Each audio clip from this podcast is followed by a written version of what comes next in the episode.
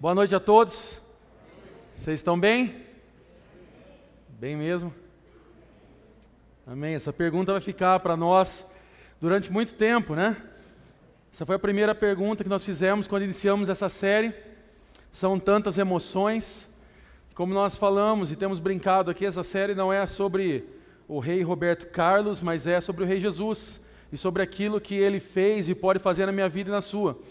Seja muito bem-vindo, você que está vindo hoje pela primeira vez, é uma honra, uma alegria ter você aqui. Você que está na internet hoje também, seja muito bem-vindo. Eu vi várias pessoas lá, pessoas online. Aliás, meu sogro está online. Um abração para você. Amo você e que vocês passem logo por tudo isso e se livrem logo desse Covid maldito que também assola a nossa família. Ah, Boas-vindas também a quem está nos assistindo online também pela primeira vez. Já aproveita, aproveita para se inscrever no canal para ficar atento a todas as informações que tem por aí. Uh, nós estamos nessa série de mensagens, e hoje a terceira mensagem da série são tantas emoções. E hoje eu quero uma. Eu pedi uma ajuda aqui para o pessoal, porque eu quero utilizar algumas coisas aqui para fazer uma avaliação com você. Talvez hoje você chegou aqui e eu não sei qual foi a forma que você chegou, quais foram as emoções que você chegou aqui. Mas vamos tentar dessa primeira forma. Talvez hoje você chegou aqui e a sua vida está dessa forma aqui. Quem está assim pode levantar a mão e dizer: Olha, eu estou feliz. Levanta a mão. Glória a Deus. Pessoas estão felizes, que poderiam representar a vida num emoji. Se você não sabe o que é emoji, você precisa acordar para o mundo. É, nós estamos aí em 2020, tem emoji no seu celular, você pode ir lá, conectar, e você vai perceber no WhatsApp, nas redes sociais, que tem o tal do emoji, vários emojis. Esse é um deles, smile, né, o sorriso, aonde você pode expressar isso às pessoas. É, eu sei que às vezes as pessoas mandam sem querer, às vezes eu recebo lá uns emojis do nada, a pessoa manda assim, aí depois fala assim, ah, desculpa, né? Isso acontece, nem todo mundo está na inclusão digital, todo mundo está passando por esse processo, mas alguns chegaram aqui dessa forma. Eu, como eu fiz de manhã, eu estou pedindo para as pessoas guardarem os emojis para mim aí por aí. Taizinho, você guarda esse aí para mim, pode ficar com você. Mas você derrubou, Thaís, agora derrubou o copo. Como que fica agora, né? Não, brincadeira. Ah, talvez alguns chegaram agora aqui e já olharam e falaram, ih, não estou gostando do que está acontecendo. E talvez a sua cara, para mim agora, exatamente é assim. Você está desse jeito, tipo, meu Deus, que culto é esse? Que igreja é essa? O que, que esse cara vai ficar falando? O cara vai ficar jogando emoji para a galera, o que, que é? Festa agora, Gugu. Não, não é. Ou a sua vida está assim, você já está tipo assim, 2021 começou e você está tipo, meu, ai, mais um ano, né? É, vai, pastor Paulo, fica com você isso aí. Não é para você ficar assim para mim. É, talvez você chegou aqui hoje e devido a algumas experiências que você tem passado, talvez não tão boas, ou assustadoras, 2021 para você já está sendo isso aqui. Você já está assustado com tudo que está acontecendo, você já está preocupado com tudo que está por vir, e às vezes a sua, a sua, a sua vida se resume a um emoji como esse, de susto, de pânico, de medo. Eu vou deixar com o Dinho ali. Ó. Mas talvez Talvez você chegou aqui nessa noite você fala, Mateus, é, é, as coisas são pior ainda do que você imagina. E talvez hoje sua vida se resume em um outro emoji bem utilizado também. Que é isso aqui. Você sabe que a ideia inicial disso aqui era para ser um sorvete, né? Quando foi criado isso aqui era para ser um sorvete. Mas não é muito bom mais o sorvete, mudaram a ideia dele, tá? Mas talvez hoje você pode resumir a sua vida ou a sua caminhada, as suas emoções, num emoji como esse. Não posso falar aqui, né? Senão as pessoas vão ficar muito iradas comigo. E por falar em irados, talvez hoje o que está no seu coração seja exatamente a ira. Seja a raiva, a amargura. E eu não sei se você percebeu, eu perguntei somente quem estava feliz. Porque eu sei que se eu perguntasse sobre essas outras coisas, talvez a gente teria um pouquinho de: hum, será que eu levanto ou não? Será que se eu levantar alguém já vai olhar para mim? Será que vai vir um pastor correndo orar por mim? Não. mas talvez hoje seja a noite de você se colocar nessa posição de assumir como estão as suas emoções. E é sobre essa emoção que eu gostaria de falar com você hoje, sobre a ira e sobre a raiva. E o tema dessa mensagem é como lidar com a raiva. Você pode repetir isso? Como lidar com a raiva? Alguém aqui conhece alguém que está com raiva ou que está irado nesse momento? Não precisa apontar para a pessoa, não precisa fazer nada. Talvez seja a pessoa do seu lado, ou talvez seja você mesmo. Talvez você já está falando assim: conheço, sou eu, prazer. Né? Se você não conhece ninguém que está irado no dia de hoje, eu quero dar uma boa notícia para você. Provavelmente você está usando muito pouco as redes sociais, e isso é bom. Porque se você abrir suas redes sociais, você vai perceber que as pessoas elas estão despejando ali, vivendo um período de raiva, né, despejado diante das teclas ali, e é uma guerra dentro das redes sociais sobre todos os pontos que você quiser debater. Se você for falar de futebol, está saindo briga. Se você for falar de, é, de coronavírus, então nem se fale. Se você for falar de vacina, se você for falar de, de, de governador, de presidente, de prefeito, você sabe que é, isso gera aquelas guerras na internet. E eu não sei de você, mas eu em alguns momentos eu já me peguei stalkeando essas guerras, essas brigas. Se você não, quem não sabe o que é stalkear, levanta a mão. Stalkear é um nome bonito para dizer fofoca nas redes sociais. É quando você quer saber o que está acontecendo na vida alheia.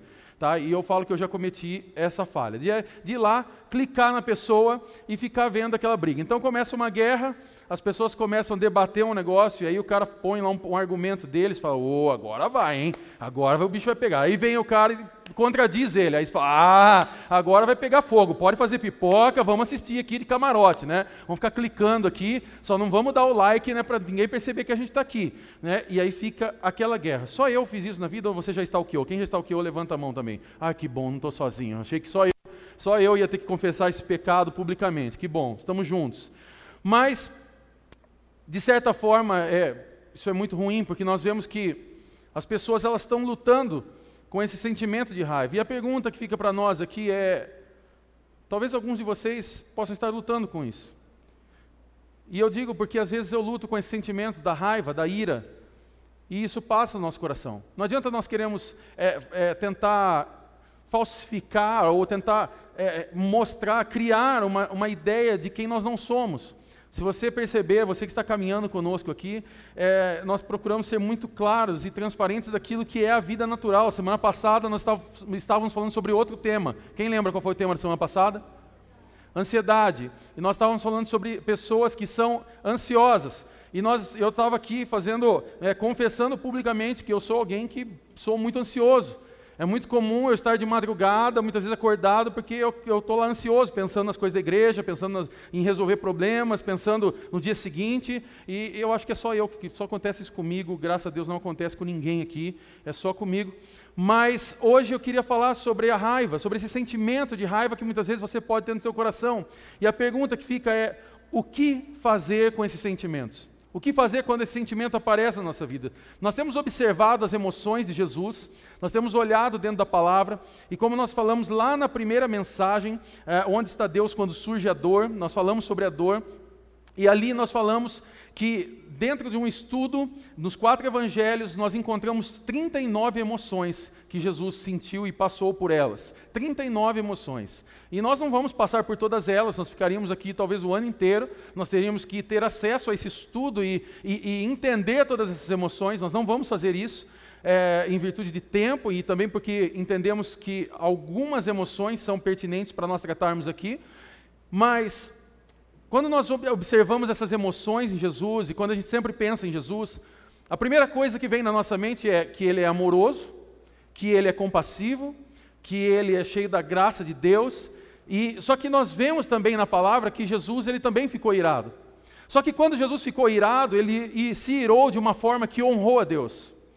Você pode achar isso estranho, mas Jesus, quando ele ficou irado, ele se irou de uma forma que honrou a Deus. E assim eu coloco esse título dessa mensagem, que é como lidar com essa raiva. Feche seus olhos, eu queria orar com você nesse momento. Pai, nós pedimos pelo poder da tua palavra, que o Senhor capacite a sua igreja para mostrar o seu amor. E eu oro a ti, Deus, que quando nós ficarmos com raiva, quando esse sentimento vier até nós, que nós possamos fazer isso como Jesus fez, de uma forma que mude as vidas, que honre ao Senhor. Nós oramos assim em nome de Jesus. Amém. Eu sei que essa mensagem é um pouco arriscada, e ela é arriscada porque é muito provável que a hora que eu estiver falando sobre algumas coisas, você possa ouvir essa mensagem baseado nos seus filtros, baseado na forma como você quer compreender essa mensagem. E pode ser que você saia daqui hoje com raiva de mim, não tem problema. Eu não vou esquentar a cabeça com isso, mas é arriscado também, porque quando eu falo sobre isso, é muito provável que você possa acabar colocando filtros, talvez até mesmo filtros políticos. Então, se você me permite aqui ser politicamente incorreto, porque é difícil hoje ser politicamente incorreto, nos dias atuais está muito difícil isso. É muito provável que você perceba isso no decorrer da mensagem, que talvez você esteja usando alguns filtros. E o que eu quero é, fazer você nesse momento é entender e ouvir a palavra de uma forma que você não precise colocar nenhum filtro. Apenas observar a palavra de Deus sendo ministrada e que a palavra de Deus fale no teu coração. Ah, hoje em dia tudo é politizado, sim ou não? Hoje, por exemplo, para nós irmos ao supermercado é politizado. Para você sair com o teu carro e ir ao supermercado, você tem que fazer um pensamento político para ver, ter a certeza se pode ir ou não. Usar máscara agora já é uma questão de política também. Não é só mais uma questão de sobrevivência ou de cuidado com o próximo, com você, mas há uma guerra sobre isso. Funciona, não funciona? Viajar, por exemplo, já se tornou uma questão política. Você pegar o teu carro e sair tirar uns dias é, é uma questão de amigos te ofender porque você não pode sair da tua casa, você deve ficar em casa, hashtag fique em casa.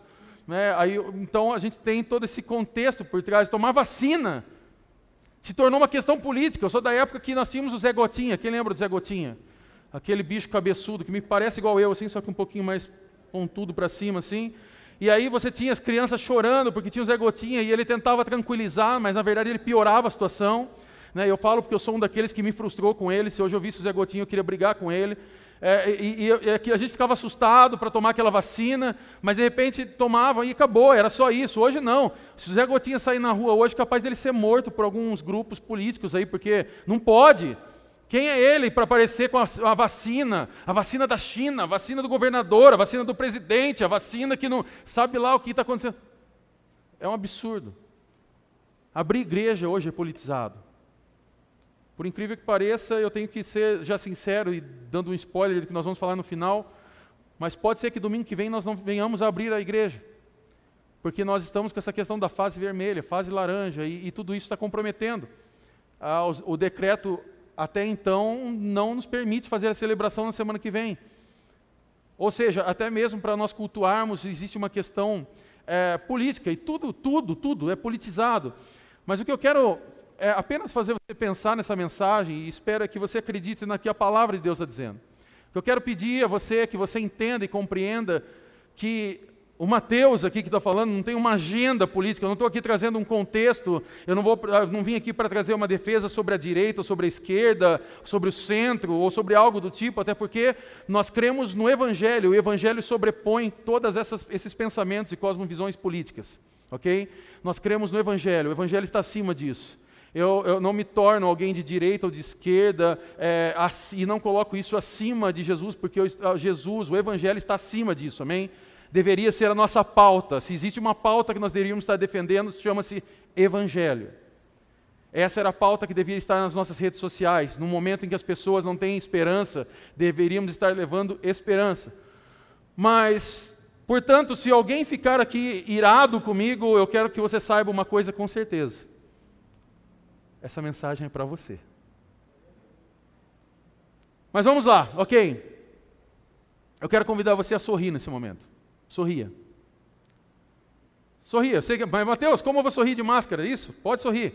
Sorria, nem que seja de uma forma fake, você vai fazer como talvez muitos faz, faz muito tempo que você não sorri. Como que você tem que fazer? Você vai pegar a tua bochecha assim, levantar um pouquinho e você vai sorrir. Vira a pessoa do seu lado aí, tenta expressar um sorriso de máscara para ela ver o quanto fica estranho. Ela vai ver tuas rugas, ela vai ver as suas preocupações nas laterais do teu, do teu rosto, mas pode dar esse sorriso aí. Mesmo que seja fake, dá um sorrisinho, uma risada qualquer.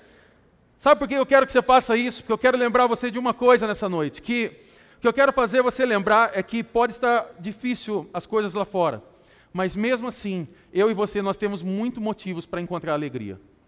Eu e você, diante desse caos que nós estamos vivendo, ainda temos muitos motivos e vamos ter muitos motivos para o resto da nossa vida para nós nos alegrarmos. Hoje nós estamos sorrindo de máscara, mas eu creio que vai chegar o dia que nós não vamos precisar mais disso. Eu creio que nós vamos poder sentar e vamos poder tocar as pessoas. Nós não vamos falar assim, ore, mas ore com distanciamento. Nós vamos precisar falar, ore, mas muito cuidado ao abraçar as pessoas. Nós vamos poder fazer aquilo que nós tanto amamos, que é as pessoas chegarem para aquela porta e nós abraçarmos você correndo, porque nós amamos fazer isso. Só Deus sabe o quanto nós estamos com saudade de poder abraçar você e dizer o quanto nós amamos você. Mas o que eu quero dizer nessa noite é que existem muitos motivos para nós sorrirmos e sermos gratos. E eu quero ser grato porque nós temos um exemplo, através de Jesus, de como nós ficarmos com uma raiva, de entendermos de como nós podemos ter uma raiva, mas ao mesmo tempo honrar a Deus. E enquanto nós falamos sobre isso, uma das perguntas que pode pairar na nossa cabeça é do tipo: é pecado ficar com ira? Como se a gente ficasse irado, Deus ele é, estivesse com raiva de nós, porque de repente a gente quebrou uma lei. Ou seja, a pergunta que pode passar na sua cabeça é: ficar com raiva é pecado? E a resposta é muito clara: não é pecado ficar com raiva.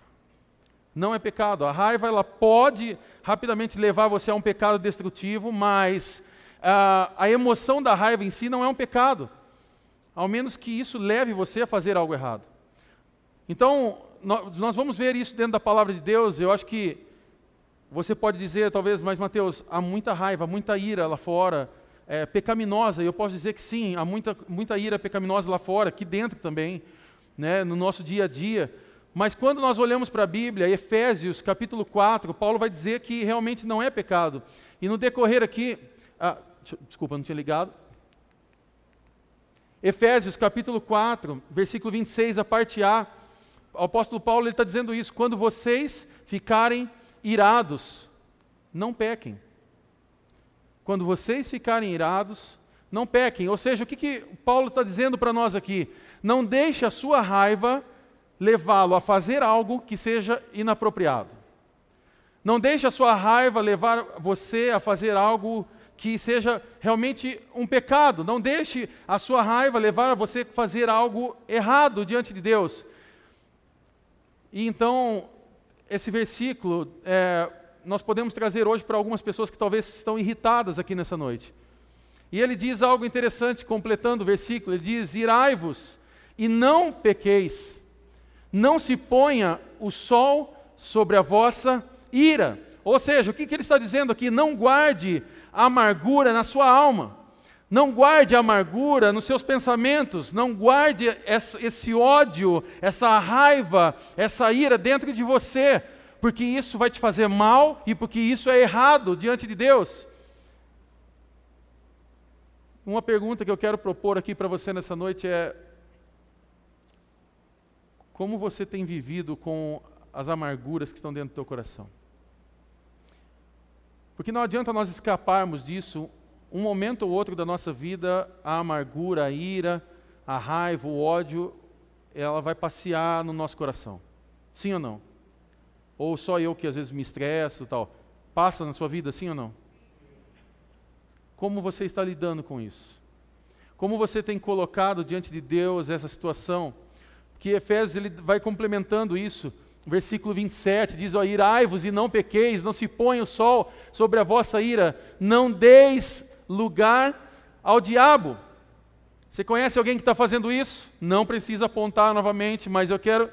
Isso está acontecendo em toda parte, mas o que eu quero fazer é você refletir sobre isso. Porque talvez você está tentando manter esse mal fora da sua casa, fora do, da sua vida, mas muitas vezes a gente deixa a porta um pouquinho aberta. Me permita dar um exemplo. Agora de pouco eu estava aqui atrapalhando a equipe de louvor, tentando tocar junto com eles.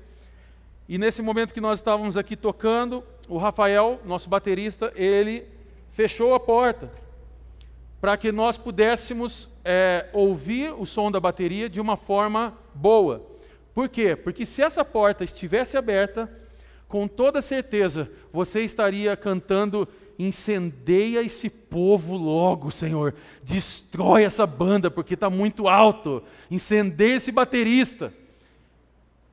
É por isso que nós colocamos essa casinha aqui para eles, né? mas para atender você, para que você pudesse ouvir de uma forma boa. Então, quando você vê os meninos passando aqui, a nossa equipe, sempre que eles passam aqui com o tablet e tal, arrumando, eles estão sempre melhorando o som para que você ouça perfeitamente o que nós estamos tentando fazer aqui em cima. E quando nós estamos executando isso, essa porta fica fechada, porque se por um acaso o Rafael ou qualquer outro baterista da nossa igreja deixar essa porta aberta, isso seria ensurdecedor.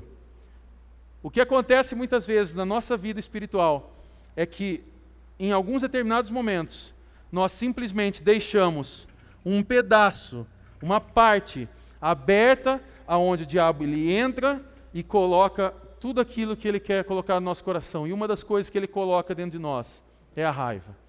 Talvez isso começou simplesmente com algo muito pequeno lá no passado, mas hoje virou um ódio, algo tão ruim. Talvez hoje você sofra até de doenças, você tem algo ruim dentro de você, é, é, é, uma situação ruim sobre a sua saúde, porque você guarda uma amargura, uma raiva, uma ira de alguém, de uma situação, de uma igreja, de um ministério, de, de um relacionamento frustrado. E essa ira ela vem destruindo você. E é isso que a raiva faz, é isso que a ira faz. E isso pode ser parte da razão pela qual talvez muitos casamentos estão em apuros. Talvez hoje seu casamento se encontre em apuros porque você deixou a porta aberta para o diabo poder entrar. Um simples pensamento de raiva. E isso começou a destruir seu relacionamento, seu namoro, seu noivado, suas amizades. Pode ser, é por isso que hoje muitas amizades estão sendo desfeitas. Eu estava falando hoje de manhã, e se você lembrar, se você olhar há cinco anos atrás, ah, quem tem Facebook aqui sabe que o Facebook ele sempre coloca aquelas memórias. E ele lembra você de fotos de cinco anos atrás, quatro anos atrás, oito anos atrás. E algumas fotos nos envergonham, né? Tem hora que a gente olha e fala, misericórdia. Ainda bem que mostrou, porque já dá para ir lá e apagar. Né? Mas se você olhar em muitos relacionamentos por aí, talvez ap aparecem hoje fotos para você, que você olha para aquelas pessoas e você fala, credo, eu não quero mais conversar com essa pessoa, eu odeio essa pessoa. Ela não faz parte mais das, das minhas amizades. E tudo isso começou por um pensamento de ira, que começou lá atrás no passado. Isso foi acontecendo, e você foi deixando isso entrar no teu coração, e isso foi virando uma desgraça para a sua vida. É muito comum hoje você olhar nas suas redes sociais, o Facebook permite, se eu não me engano, 5 mil pessoas para você adicionar. Não sei se já mudou isso ou não, mas até então era 5 mil pessoas. Nós temos lá diversos seguidores, 2 mil pessoas, 3 mil pessoas, seja lá quantos você tem. E quando nós olhamos para aquilo, quantas pessoas nós já excluímos ou as pessoas excluíram a gente? Não sei se você já passou por essa experiência. Você foi clicar numa pessoa que você falava assim: essa pessoa é meu amigo. E você olhou e falou: nossa, ela me deletou. Já aconteceu isso com você? Levanta a mão. É, com certeza existiu algum momento de ira no seu relacionamento com essa pessoa. Ou por algum motivo, algo entrou no coração dela que ela tirou você fora. Você já tirou alguém também? Levanta sua mão, pode ser sincero também. Tem mais pessoas que tiraram aqui do que foram tiradas, olha só é, a ira muitas vezes passeia no nosso coração. E principalmente nos dias atuais. Hoje em dia, por causa de política, nós estamos perdendo amigos. Pessoas que nós passávamos tempos e momentos juntos. Pessoas que nós orávamos juntos, que nós saíamos juntos, que viajávamos juntos. Hoje nós deletamos essas pessoas, simplesmente excluímos essas pessoas, porque nós deixamos essa ira, essa raiva entrar no nosso coração. E pode ser que, se você não for cuidadoso, com a sua vida espiritual, essa raiva injusta, ela pode comprometer o seu testemunho. E o que eu quero chamar a sua atenção aqui na noite de hoje, não tô, eu não estou aqui querendo fazer um, é, chamar a sua atenção ou dar uma bronca em você sobre o que você faz nas suas redes sociais ou o que você faz lá fora. De fato, isso é um problema seu. Mas eu, como pastor dessa igreja, eu preciso sempre falar com os, os irmãos e sempre alertá-los que aquilo que você faz também reflete numa consequência comunitária. Quando você posta algo ofensivo sobre outras pessoas, ou quando você tem uma opinião política totalmente extravasada, xingando pessoas e falando a torto direito o que você pensa, isso compromete na sua fé cristã também. Pessoas vão clicar no seu perfil e olhar para você para ver quem é você. E muitas vezes elas vão olhar lá e vai aparecer assim, tal pessoa, evangélico. Ou muitas vezes vai estar lá debaixo, naquela frase do teu nome assim, eu amo Jesus, não vivo um dia sem Ele. E as pessoas vão olhar e dizer, que Jesus é esse que ele conhece, com essas atitudes que ele tem. Nós estamos vivendo um período onde as pessoas estão se dilacerando virtualmente, publicamente, e às vezes eu vejo postagem de cristãos que que me envergonham, que eu falo, como que pode uma pessoa chegar a um ponto desse? A criar é, é, é, segmentações, segmentar relacionamentos e dizer: se você pensa dessa forma, então você é um lixo, você não serve para andar comigo. Se você pensa dessa outra forma, eu não quero você perto, porque você me dá medo. E essas eram pessoas que talvez há cinco, sete anos atrás estavam dentro de um churrasco, todas juntas, comendo junto. Por causa de uma opinião política, talvez ou uma defesa daquilo que você crê. Eu não estou aqui para dizer, eu não vou finalizar essa mensagem dizendo o que é correto, o que é errado, até porque, vou ser sincero, nós não sabemos. Nós não temos respostas. Tem pessoas brigando, não tome essa vacina. Por incrível que pareça, eu ouvi esses dias, não tome a vacina. Eu ouvi um áudio de um pastor falando isso, que a vacina ela é, é, é, é o chip da besta de forma líquida. Então, o chip da besta. Bom, eu já não acredito no chip, ok? Eu não acredito nesse chip. Mas o tal do chip que todos falam vai vir de forma líquida. Eu falei, então, se for um, um chip da besta, então é de uma meia besta, porque a vacina não é 100% confiável ainda. Então, é um chip meio, aí, meio fake ainda, ou então não vai fazer tanto sentido, você vai ser só um meio besta. Né? É real. Aí você vê outras pessoas, né? Nós vamos sair fazer manifestações e nós vamos quebrar tudo, porque as coisas têm que melhorar. Eu falo, pô, legal, o cara quer melhorar as coisas explodindo tudo. Tá bom. É a sua forma de pensar, mas eu acredito que nós, como cristãos, deveríamos estar usando uma arma muito mais poderosa num momento como esse, que se chama oração. Repita comigo: oração. Nós simplesmente esquecemos disso. É mais fácil a gente compartilhar o vídeo do nosso político de estimação. Aliás, todo mundo tinha um pensamento antigamente, sim, todo político é corrupto. Né? Na minha época de adolescente, na época do rock, lá, alguns lembram, acho que o Vinícius lembra disso. O Vinícius é mais velho, né, junto comigo aí, dessa época. E a gente é, é, é, é, tinha uma frase no meio do rock: vote nulo, não sustente parasitas. Era uma frase, é, em todos os lugares de show de rock tinha isso. Hoje não. Hoje todo mundo tem o seu político de estimação, todo mundo é adepto a algum, e aí fica compartilhando o dia inteiro as coisas. E as pessoas vão ficando tão cegas, tão cegas, elas não percebem a idolatria que elas levam para aquilo, porque aquela pessoa passa a ser tão correta, tão correta, que ela se torna um Deus na vida da pessoa. Ela se torna um mito na vida da pessoa, ela se torna um, um, um conceito de um, de um semideus na vida da pessoa, onde tudo que ela fala é correto. Mesmo que isso fira a palavra de Deus. E aí eu pergunto: vale a pena a gente estar se irando por tudo isso? Nós deveríamos estar orando talvez um pouco mais. E é sobre isso que eu quero falar, é sobre esse comportamento que eu e você devemos ter, porque a ira, ela vai passar e ela vai passear nos nossos corações. Mas Jesus, quando ele teve essa experiência com a ira, ele soube honrar a Deus diante desse momento. Irai-vos, mas não pequeis.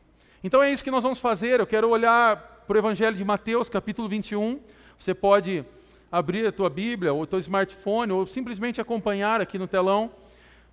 Mas esse, Mateus capítulo 21, mostra o momento em que Jesus ficou irado. O momento que realmente Jesus é, teve ira diante de uma situação. Mas eu quero explicar esse contexto antes, para que você não entenda como uma heresia o que eu estou dizendo, mas para que você compreenda o que eu estou falando. Jesus ele estava entrando em Jerusalém, um pouco antes da Páscoa. E se você não sabe na, a, sobre a Páscoa no primeiro século, uh, essencialmente ali todos os judeus no Império Romano, quando eles viajavam para Jerusalém, eles viajavam né, para Jerusalém para celebrar a Páscoa. E há um historiador chamado Flávio Joséfo, e ele conta nos seus livros que normalmente em Jerusalém poderia haver cerca de 40 mil pessoas. Durante a Páscoa, nesse momento em que os judeus iam até Jerusalém, havia cerca aproximadamente de 250 mil pessoas. Ou seja, era casa cheia, cidade cheia, tudo lotado, aglomeração mesmo, não tinha distanciamento, isolamento social, todos estavam ali para celebrar a Páscoa. E para nós entendermos essa a mentalidade aqui é, de Jesus, é importante nós compreendermos que essa era a última semana de vida de Jesus. Esse era o último momento e Jesus sabia disso. Ou seja, isso foi uns cinco dias antes dele dar a vida por mim e por você. E nesse contexto aqui, eu creio que Jesus ele estava um pouco tenso, e obviamente que eu entendo perfeitamente, porque ele sabia o que estava por vir, ele sabia a dor que estava por vir, ele sabia que ele ia ter morte de cruz para que ele pudesse derramar sangue para que eu e você fôssemos libertos, e nós somos libertos por esse sangue de Jesus, amém? Nós somos salvos através desse sacrifício, mas ali havia um momento de tensão, um momento de estresse, talvez, de Jesus, porque ele sabia o que estava por vir, o Filho de Deus sabia, porque ele nunca pecou, ele caminhou até o templo, e quando ele chega até o templo, ele vê algo que quebra o coração dele e que deixa ele justamente irado. Ele vê ali a ganância, ele vê ali a hipocrisia, ele vê ali o abuso e o mau uso da casa de Deus, aquilo que nós chamávamos de templo. Então Jesus ele faz algo fora do comum nesse contexto. Nessa raiva justa, se é que eu posso chamar assim, não uma raiva pecaminosa, Jesus ele vira uma mesa. Repita comigo, virou a mesa. E eu quero ler isso diretamente do Evangelho de Mateus para você entender é, esse contexto. Mateus, capítulo 21, versículo 12 ao 14. Diz o seguinte: Jesus entrou no templo e expulsou todos os que ali estavam comprando e vendendo. Derrubou as mesas dos cambistas e as cadeiras dos que vendiam pombas e lhes disse: Está escrito, a minha casa será chamada casa de oração, mas vocês estão fazendo dela um covil de ladrões. Versículo 14: Os cegos e os mancos aproximaram-se dele no templo e ele os curou. Ao observar esse versículo, essa passagem, nós vemos algo muito estranho acontecendo aí. Parece que tentaram fazer um encaixe de duas histórias distintas, aonde você vê ao mesmo tempo um Jesus irado virando a mesa, estressado com aquela situação, com raiva daquela situação, mas no mesmo momento que está acontecendo isso, você vê no versículo seguinte, ele está curando pessoas. Parece que tentaram juntar as histórias, parece que fizeram um remendo, mas não é um remendo, é a, é a, verdade aqui. E na verdade, o que nós vemos nesse texto é que Jesus ele está zangado e zangado com justiça. Porque o que ele queria mostrar para aquelas pessoas é que o que eles estavam fazendo era algo errado. E ele faz isso de uma forma, numa expressão bem incomum dele, que foi derrubar essas mesas, virar as mesas. Eu sei que talvez você hoje pode pegar isso como um pretexto de então, ok, Mateus, então você está nos ensinando a virar mesas a partir de hoje, então se prepara para ver quem é você. Não, não é sobre isso, não é sobre você virar mesas, mas eu quero deixar bem claro aqui nesse contexto. Até porque Jesus, ele não foi caracterizado pela raiva. Jesus, ele ficou zangado nesse momento, ele ficou com raiva? Sim. Mas isso não era algo frequente. Jesus, ele é conhecido pela, na sua palavra, quando olhamos os evangelhos, Jesus é conhecido pelo seu amor e não pela raiva. Então, quando você pensa sobre Jesus nessa situação, a primeira coisa que você pensa não é assim, é, ah, meu Deus, ele estava com raiva de verdade. A primeira coisa que nós pensamos quando nós olhamos essa passagem é, Jesus amava os rejeitados. Jesus, ele tocou os leprosos, ele curou as pessoas, ele perdoou pessoas. Quando nós olhamos para Jesus, o que nós conseguimos compreender é ver a extensão do seu amor. E assim, o objetivo meu nessa mensagem, tentando ser breve nesse contexto, é fazer com que você entenda que vai haver momentos que talvez nós vamos virar mesas. Mas não é para você sair daqui nessa noite, talvez, tá ok então, eu vou chegar em casa e a hora que a minha esposa é, for fazer uma comida e não gostar, eu vou virar a mesa e dizer: olha, pode mudar, eu não quero mais comer essa comida porque está muito ruim. Não é sobre isso. Ou você, esposa, chegar na tua casa e de repente ver aquela cueca que teu marido sempre deixa naquele lugar errado, aquela meia no, no, no, na, na sala, o sapato na cozinha e todas essas coisas que nós homens sabemos fazer. Sim ou não, mulheres? Oh, não precisa ter medo não, vocês ficarem bravos. Mês que vem, mês que vem tem muita conversa com esses homens aí, pode ficar tranquilo. Né? O bicho vai pegar aí. É, mas vai pegar para as mulheres também. Então os homens também podem dar um. É, para todo mundo. Mas quando o homem chegar na casa e fizer algo disso, você também não vai precisar virar a mesa e falar: olha, chega! Eu não aguento mais. Vou tacar fogo na sua cueca, na sua meia. Eu não quero mais ver isso aqui. Não é sobre isso. Não é esse o objetivo. O que eu quero mostrar a você hoje são três coisas breves que nós podemos aprender nessas nessa passagem com Jesus. Como nós podemos, talvez, nos irarmos, mas de uma forma que honre a Deus. E a primeira coisa que eu quero dizer para você é: Jesus, ele ficou irado em nome daqueles que foram maltratados. Você pode dizer isso? Jesus ficou irado em nome daqueles que foram maltratados. Jesus ele não estava zangado aqui com os que os outros fizeram a ele. Você pode prestar atenção na mensagem, na, nessa passagem e você vai perceber que Jesus não estava estressado com o que fizeram com ele, mas Jesus estava irado, zangado, porque aquelas pessoas foram maltratadas. Entenda bem isso. Jesus ele não ficou ofendido com alguém sobre o que alguém disse sobre ele. Não era sobre o que estavam falando dele, mas era porque o coração dele estava partido com os maus tratos daquelas pessoas. Deixa eu fazer uma pergunta para você. Você acha que Jesus foi traído, sim ou não? Você acha que ele foi criticado, sim ou não? Você acha que em alguma vez ele foi perseguido injustamente, sim ou não? Só que se você notar nesse nesses contextos, você vai perceber que ele nunca ficava zangado ou irado com alguém que criticava ele. Ele não ficava irado com as pessoas que discordavam do ponto de vista dele. Ou seja, se eu puder contextualizar esse, essa, essa ideia, ele não ficava irado e saía xingando as pessoas se ele, se ele tivesse nos dias atuais e postasse algo no Facebook e alguém falasse, eu discordo. Ou se alguém compartilhasse algo que você olhe lá e fala assim, eu não, não gosto disso. Ele não sairia resmungando ou retrucando pessoas, colocando réplicas, tréplicas sobre pontos de vista. Não era sobre isso. Jesus ele estava irado porque ele estava vendo pessoas sofrendo. E é muito mais fácil eu e você nós pensarmos assim que alguém está precisando ouvir essa mensagem. Talvez você deve estar falando assim, nossa, tem uma pessoa que sentava nessa cadeira e ela não veio, mas não é para ela, é para nós, é para mim e para você essa mensagem. Eu quero desafiar você a olhar dentro do teu coração e fazer uma pergunta para você mesmo, você responder. O que, que é que deixa você com raiva hoje em dia? Não precisa responder em voz alta, mas responder dentro do, do, do teu coração. O que deixa você com raiva hoje em dia? Você que está assistindo na internet, você pode responder, ou se quiser colocar um emoji de raiva aí, coloque aí, em alguns momentos eu tenho raiva, pode escrever isso. Onde é que você guarda rancor? Onde é que você guarda rancor? Onde é que você fica agitado facilmente, que você já começa a ficar estressado e com raiva? E outra pergunta que eu faço para você é como você se encontra por, encontra por dentro hoje? Como está realmente o teu coração no dia de hoje?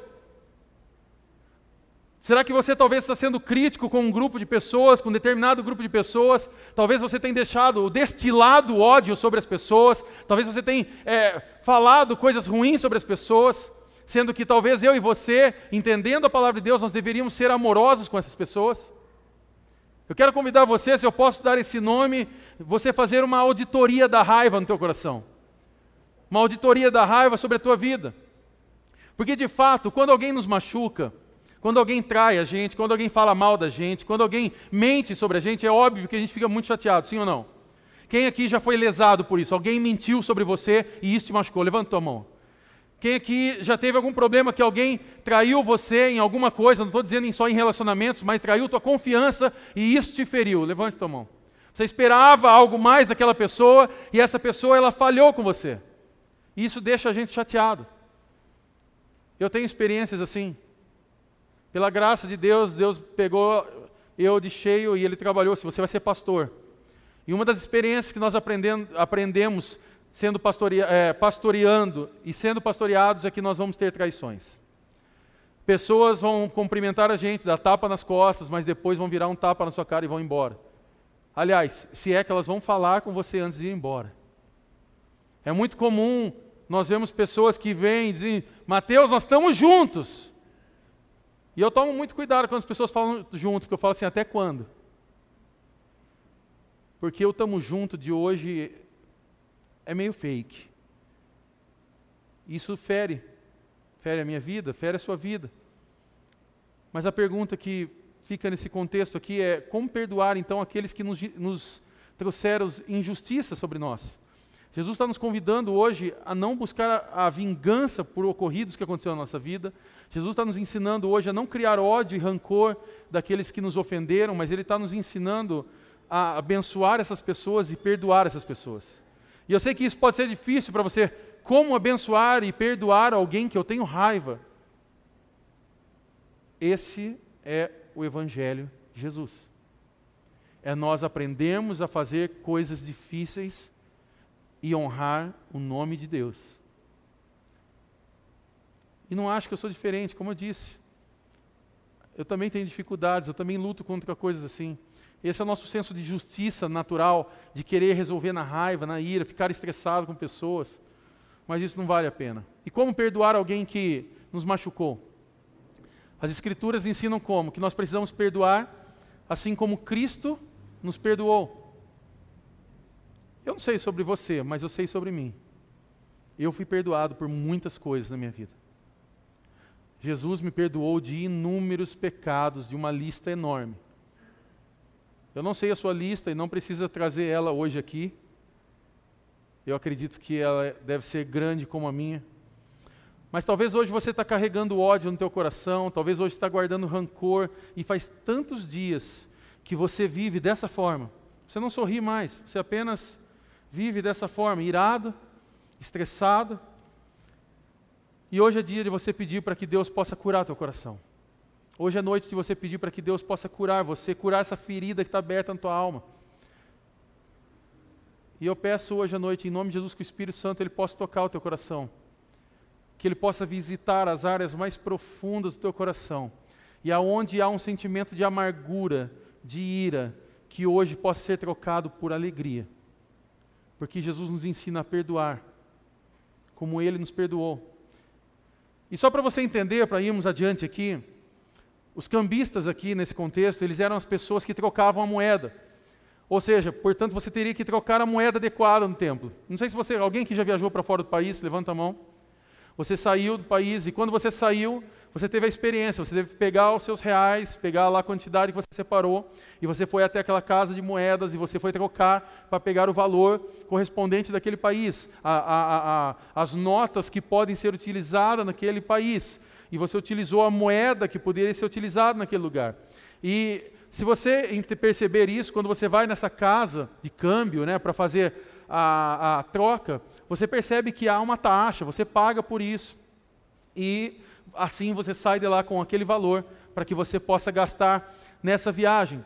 E o que estava acontecendo aqui é que essa troca que estava acontecendo aqui estava aumentando demais, haviam taxas abusivas e Jesus não estava gostando disso. O que a maioria dos estudiosos dizem é que Jesus ele não gostou não apenas disso, mas do que estavam fazendo no contexto das pombas. Por exemplo, quando você ia para o templo para fazer um sacrifício, você trazia um par de pombas e você levava isso para o sacrifício. Sabe quando você vai num show, por exemplo? É... Antes de eu falar do show, quando você vai em algum lugar aqui, se você sair daqui hoje e ainda estiver algo aberto, você for comprar uma garrafinha de água, quanto que ela custa em média? Dois reais. Dois reais. Talvez dois reais. Ao menos que seja uma água né, sofisticada, e sei lá, é, Perrier, sei lá, Voss, né, aquela de vidro e tal. Aí, aí não, mas vamos pensar uma garrafinha normal, Minalba, Ubá. Pronto, essas assim, é, essas normais. Dois reais. Tá. Quem aqui já foi num show grande assim? Você foi num festival grande e você precisou comprar uma garrafinha de água. Você pagou dois reais? Não, você deve ter pago ali uns oito reais, sete reais a água, ali naquele momento você viu a importância que tem a água. Meu Deus, como é caro isso. Né? Por quê? Porque ali está fechado, você, paga, você tem que pagar é, o valor abusivo que eles colocam. E era exatamente isso que eles estavam fazendo no templo. Nesse contexto aqui, eles estavam vendendo o par de pombas para o sacrifício 18 vezes mais caro do que era. Ou seja, o que, que nós entendemos aqui? Tudo isso que eles estavam fazendo é para que os marginalizados, para que aqueles que não tivessem recursos para levar o sacrifício para o templo de Jesus, para que eles ficassem de fora disso. E Jesus não gostou disso.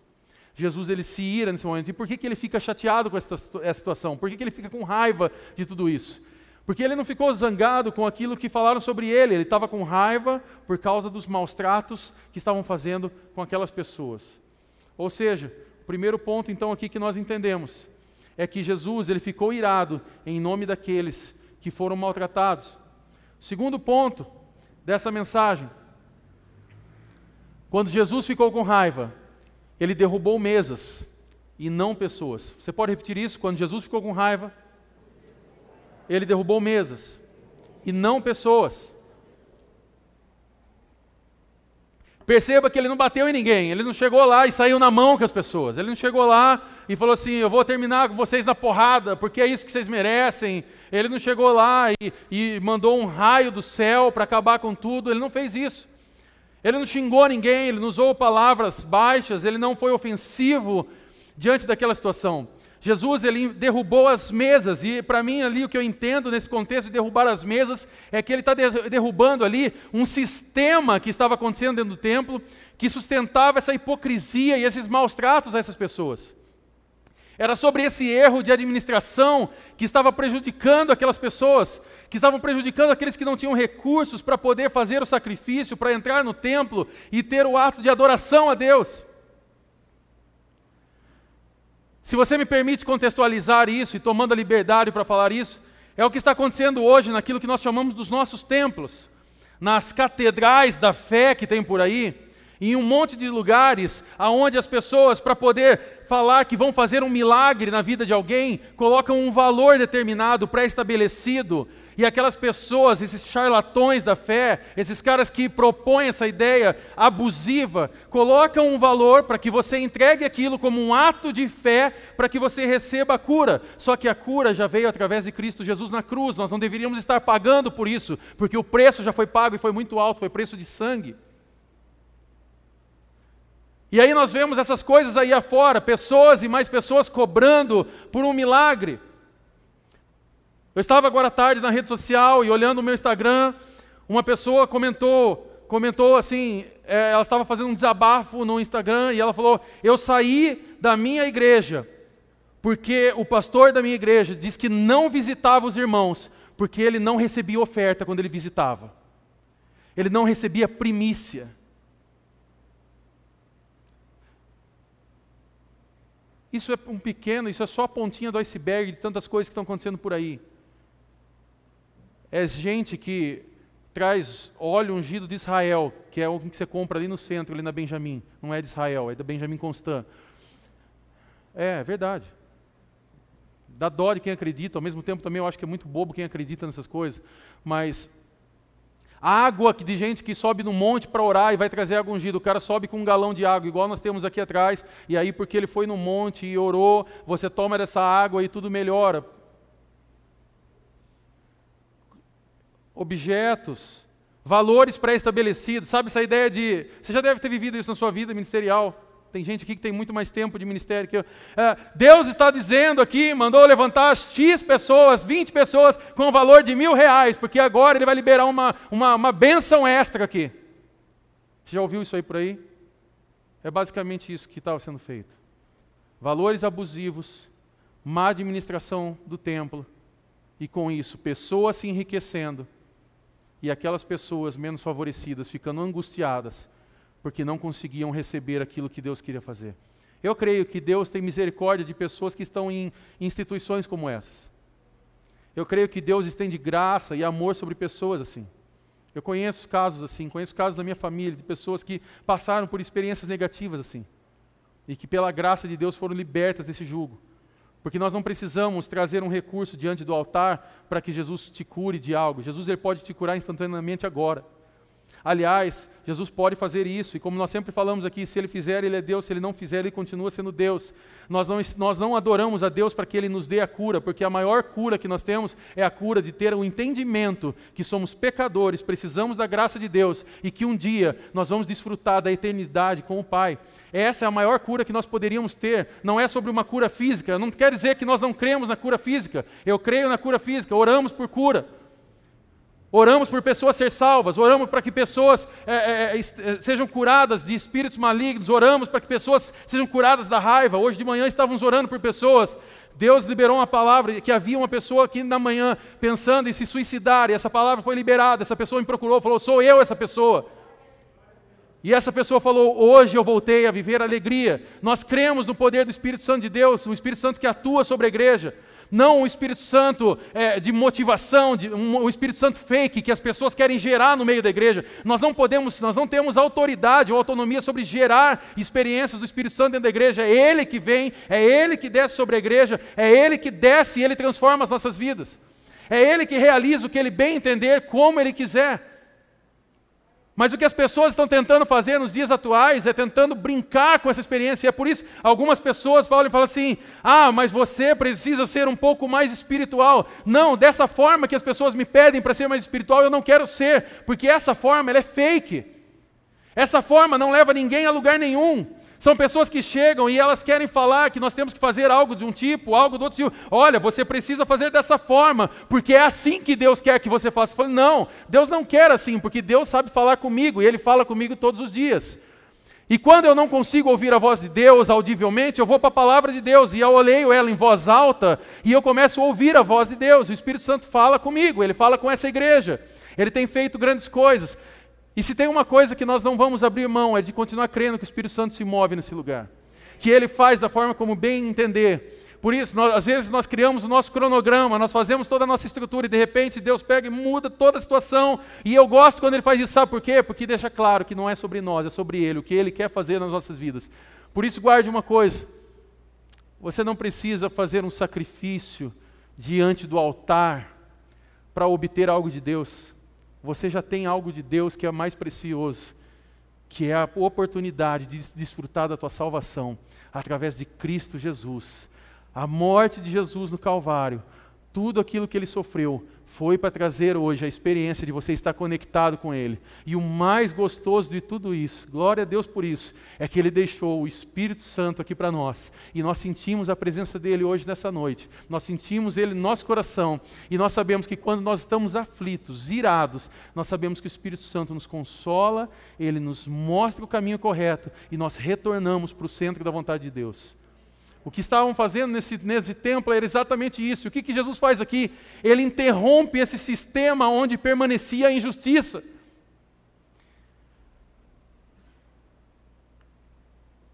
E a gente vive num mundo tão politizado que a gente muitas vezes quer fazer prevalecer aquilo que a gente acha certo, que a gente acha justo.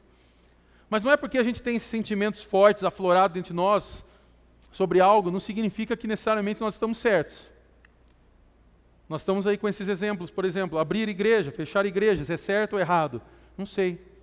Se você tem a resposta, me dê. Usar ou não usar máscara? Tomar vacina ou não tomar vacina? Ficar em casa ou sair trabalhar? sair em um determinado horário ou em outro horário? Eu preciso consultar os cientistas políticos formados por Mark Zuckerberg no Facebook para a gente poder descobrir qual é a melhor forma mas nós não sabemos ainda. E é interessante que os lados talvez pareçam certos, mas é obviamente que nesse contexto nenhum lado está certo, não tem como. É impossível nós sabemos o que é o certo nesse momento.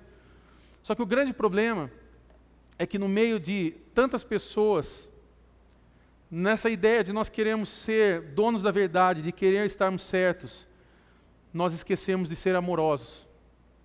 Nós xingamos as pessoas, nós escrevemos coisas horríveis.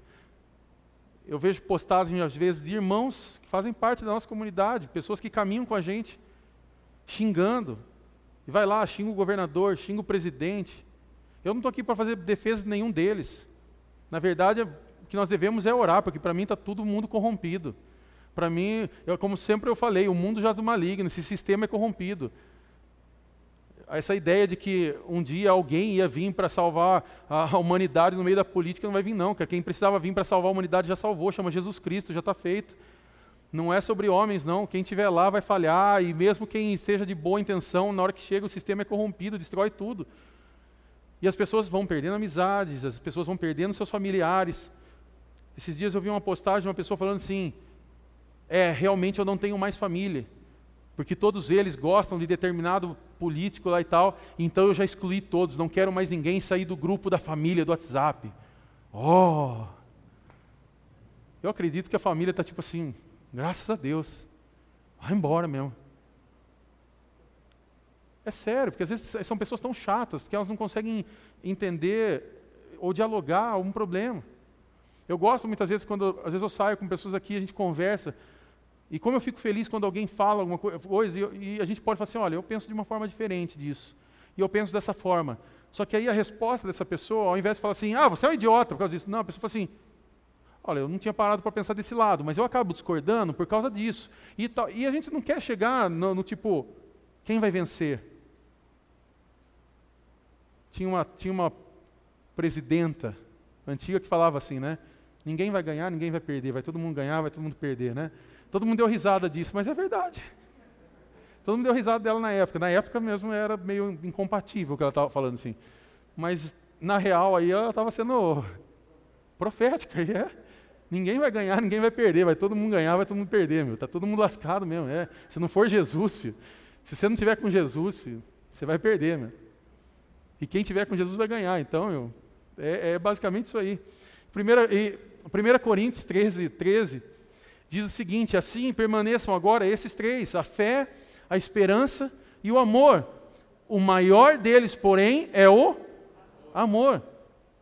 Então, o que eu quero desafiar você nessa noite, convidando você, é você certificar de que quando você estiver com raiva, que você não deixe isso se converter numa raiva injusta, em algo ruim, que justifique é, um comportamento desamoroso, um comportamento que, que não seja de amor. O que Jesus está nos ensinando nessa noite, que como cristãos, a nossa ideia, o nosso propósito não é apenas estar certo, mas o nosso objetivo como cristãos é também sermos amorosos. Jesus derrubou mesas, mas ele não derrubou pessoas. Então, o que eu quero desafiar você nessa noite é compreender isso e você, a partir de hoje, não levar as coisas para o lado pessoal, você não ficar com raiva em nome dos outros e começar a discutir ou brigar, ou talvez essa raiva que você carrega tanto tempo na sua vida, talvez hoje é dia de você falar: Senhor, preciso me libertar disso, eu preciso voltar a sorrir, eu preciso voltar a viver. E terceiro e último ponto, para nós orarmos. Quando Jesus ficou com raiva, ele amou e curou aqueles que estavam sofrendo. Repita comigo: quando Jesus ficou com raiva, ele amou e curou aqueles que estavam sofrendo. Vamos relembrar a história? Quem foi que não pôde entrar no templo para adorar? Eram os pobres, eram os marginalizados, eram os cegos, eram os doentes, eram os coxos. E é interessante que a gente olha a passagem no versículo 14 dizendo isso: ó, os cegos e os mancos aproximaram dele no templo e ele os curou. Eles não tinham recursos, a grana era curta. E Jesus ele não apenas derrubou as mesas, as mesas, mas o que ele fez aqui foi ajudar os feridos e curar os enfermos. O que ele faz nesse contexto aqui, no meio daquela raiva justa, não foi apenas um momento dele pegar a mesa e virar, mas foi um momento dele estender amor pelas pessoas. É por isso que você vê as histórias e elas se encaixam muito bem. Não é apenas um contexto de, ah, mas acho que esse, esse versículo está isolado. Não. Existia uma ira justa e, ao mesmo tempo, ele estava curando pessoas. Na verdade, se a gente olhar para dentro dos quatro evangelhos, cada vez que você vê Jesus zangado ou irado com alguma situação, você não vai ver ele gritando, você não vai ver ele fazendo uma postagem crítica no Facebook, reclamando de tudo. Ele não diz também assim: ah, eu vou deixar a igreja. Eu não quero mais a igreja. A partir de hoje eu vou embora e não volto mais. Ou do tipo: ninguém vai me tratar assim, eles vão ver agora o que eu vou fazer. Toda vez que você vê Jesus ele ficando com raiva de uma situação, você vê ele ajudando ou curando alguém. Todas as vezes. E o que fazemos quando nós ficamos com raiva então? Essa é uma pergunta para nós respondermos nessa noite. O que nós vamos fazer quando ficarmos com raiva? Nós vamos amar e curar aqueles que estão sofrendo. Talvez hoje você está com raiva de alguém, você tenha esse sentimento no teu coração, mas na verdade, se você olhar a fundo, você sabe que a pessoa que você tem raiva é uma pessoa que está sofrendo hoje. Talvez hoje, essa ira que está sobre o teu coração, de uma determinada situação, de uma determinada pessoa, é de alguém que está sofrendo. E o que eu quero fazer você pensar nessa noite, por mais difícil que isso seja, é que você possa estender amor e misericórdia sobre aqueles que estão sofrendo. Volto à pergunta da primeira mensagem, lá da primeira mensagem dessa série. Como vocês estão? Como vocês estão? Bem mesmo? Podemos sorrir de novo? Vamos dar mais um sorriso? Vira para alguém tenta dar um sorriso de máscara. Não dá nem para falar que o sorriso está amarelo, porque está de máscara, né? Está? Está meio estranho. Agora, para nós fecharmos isso, imagina se essa história tivesse acontecido nos dias atuais. Imagina o que aconteceria na nossa cultura de hoje, quando Jesus expõe esses cambistas corruptos, quando ele, ele, eles estão usando isso de forma errada para o lucro deles. Isso talvez tornaria-se uma grande notícia, sim ou não? Ia para o G1, ia para o UOL, ia, sei lá, para o Catraca Livre, ia para o Quebrando Tabu, ia, sei lá, para Veja, para algum lugar desses aí ia aparecer. Jesus expondo a corrupção. E na nossa cultura de hoje, é muito comum nós vemos uma coisa que a, que a sociedade faria. A sociedade, nos dias atuais, quando ela tem um problema com alguém, uma situação em alguém, ela faz algo. Sabe o que, que é? Ela cancela essa pessoa. Existe uma cultura nos nossos dias atuais, se você não sabe, chama-se cultura do cancelamento. Quem nunca ouviu falar sobre isso, levanta a mão. Cultura do cancelamento que, que é a cultura do cancelamento? Você deve ter visto isso algumas vezes na internet, mas talvez não, não, não prestou atenção ou não entendeu. Você tem alguém lá que de repente sempre faz o bem, ela, ah, sei lá, um, um cantor de uma banda, um cantor sertanejo, sei lá o quê, e ele está lá, ele canta, todo mundo gosta dele, ele compra CDs, vai no show, grita lindo, né, faz tudo aquilo, compra os produtos dele, né, acompanha ele nas redes sociais, e aí vê ele lá doando é, comida aos pobres, fazendo show beneficente, e você fala, olha, que exemplo, é isso mesmo, e tal, e de repente acontece uma situação. Ele briga com a sua esposa, e aí você ouve lá a história de que de repente ele agrediu a esposa. Nesse exato momento entra a cultura do cancelamento. não estou aqui defendendo essa pessoa que, que bate em esposa, ok? Pelo contrário, eu acho que tem que ser denunciado mesmo, tem que vir às claras e ser denunciado. Mas aí entra a cultura do cancelamento. Todos aqueles que gostavam daquela pessoa esquecem de tudo o que ela fez um dia de bom e elas pegam aquela situação e dizem: Isso resume essa pessoa. E aí vamos cancelar essa pessoa. E aí as pessoas começam a xingar, falar mal, e aí essa pessoa ela tem que sair das redes sociais, ela tem que sumir por um período, porque ela tem que se ausentar, porque senão ela vai ser morta, ela vai apanhar na rua, vai acontecer alguma coisa do tipo. Não somente num caso como esse, talvez eu tenha é, citado um caso talvez muito pesado, mas às vezes a pessoa põe um ponto de vista. Alguém famoso vai lá e defende um determinado político. Só que as pessoas que eram fãs daquela, daquele cantor, daquela banda, não gostam daquele político. Então aquela pessoa fala assim: nunca mais eu ouço sua música. E aí eles gravam um vídeo tacando fogo no, álbum ali, tacando fogo na camiseta, e aí entra a cultura do cancelamento. Vamos cancelar eles, porque eles não podem mais expor nada. E talvez seria isso que nós faríamos no dia de hoje. Iríamos expor esses cambistas, iríamos falar: está tudo errado, porque nós amamos a Deus e nós iríamos cancelar essas pessoas más e corruptas. Essa é a cultura do cancelamento.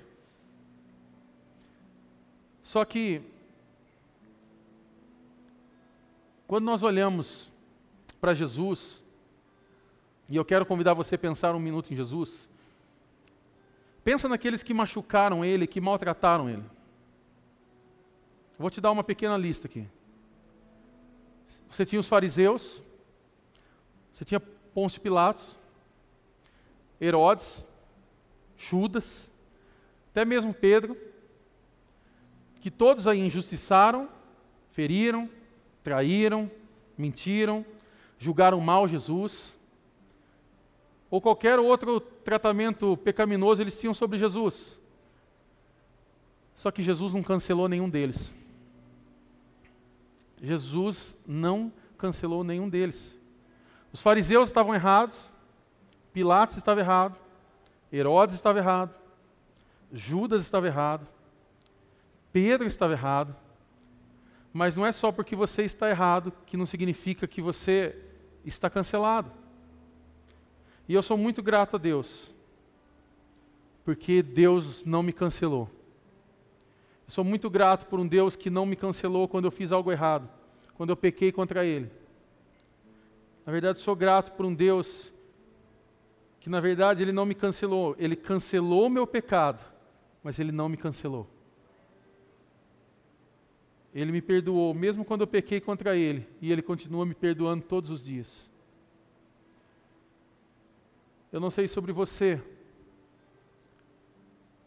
mas eu agradeço todos os dias por isso, por saber que Deus não me cancelou.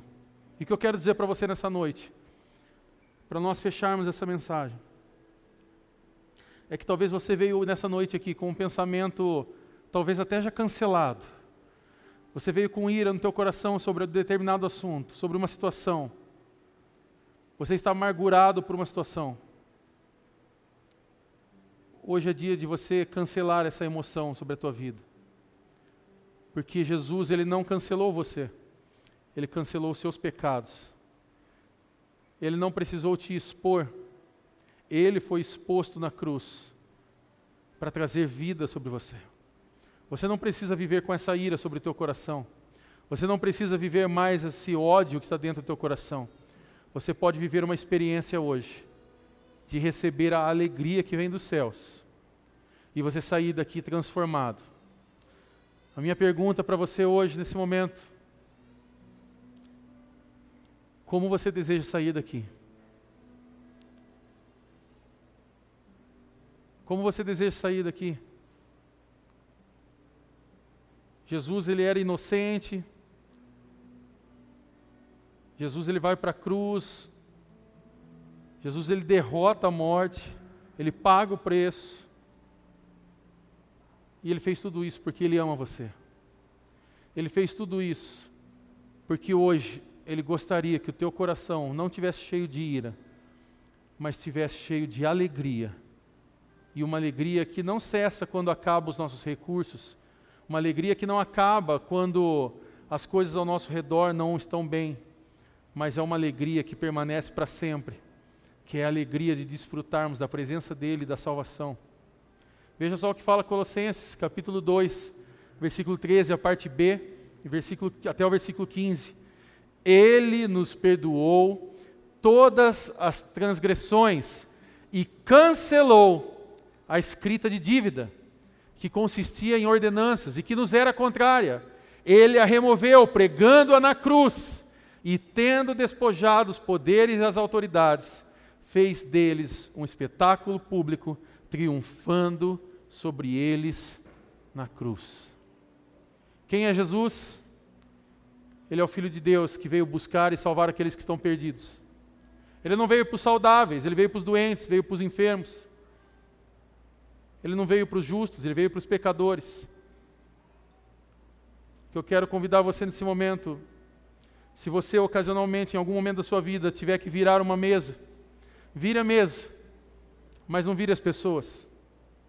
Que o nosso objetivo não é apenas estar certo, o nosso objetivo é ser amoroso. Quero orar por você agora. Se coloca de pé.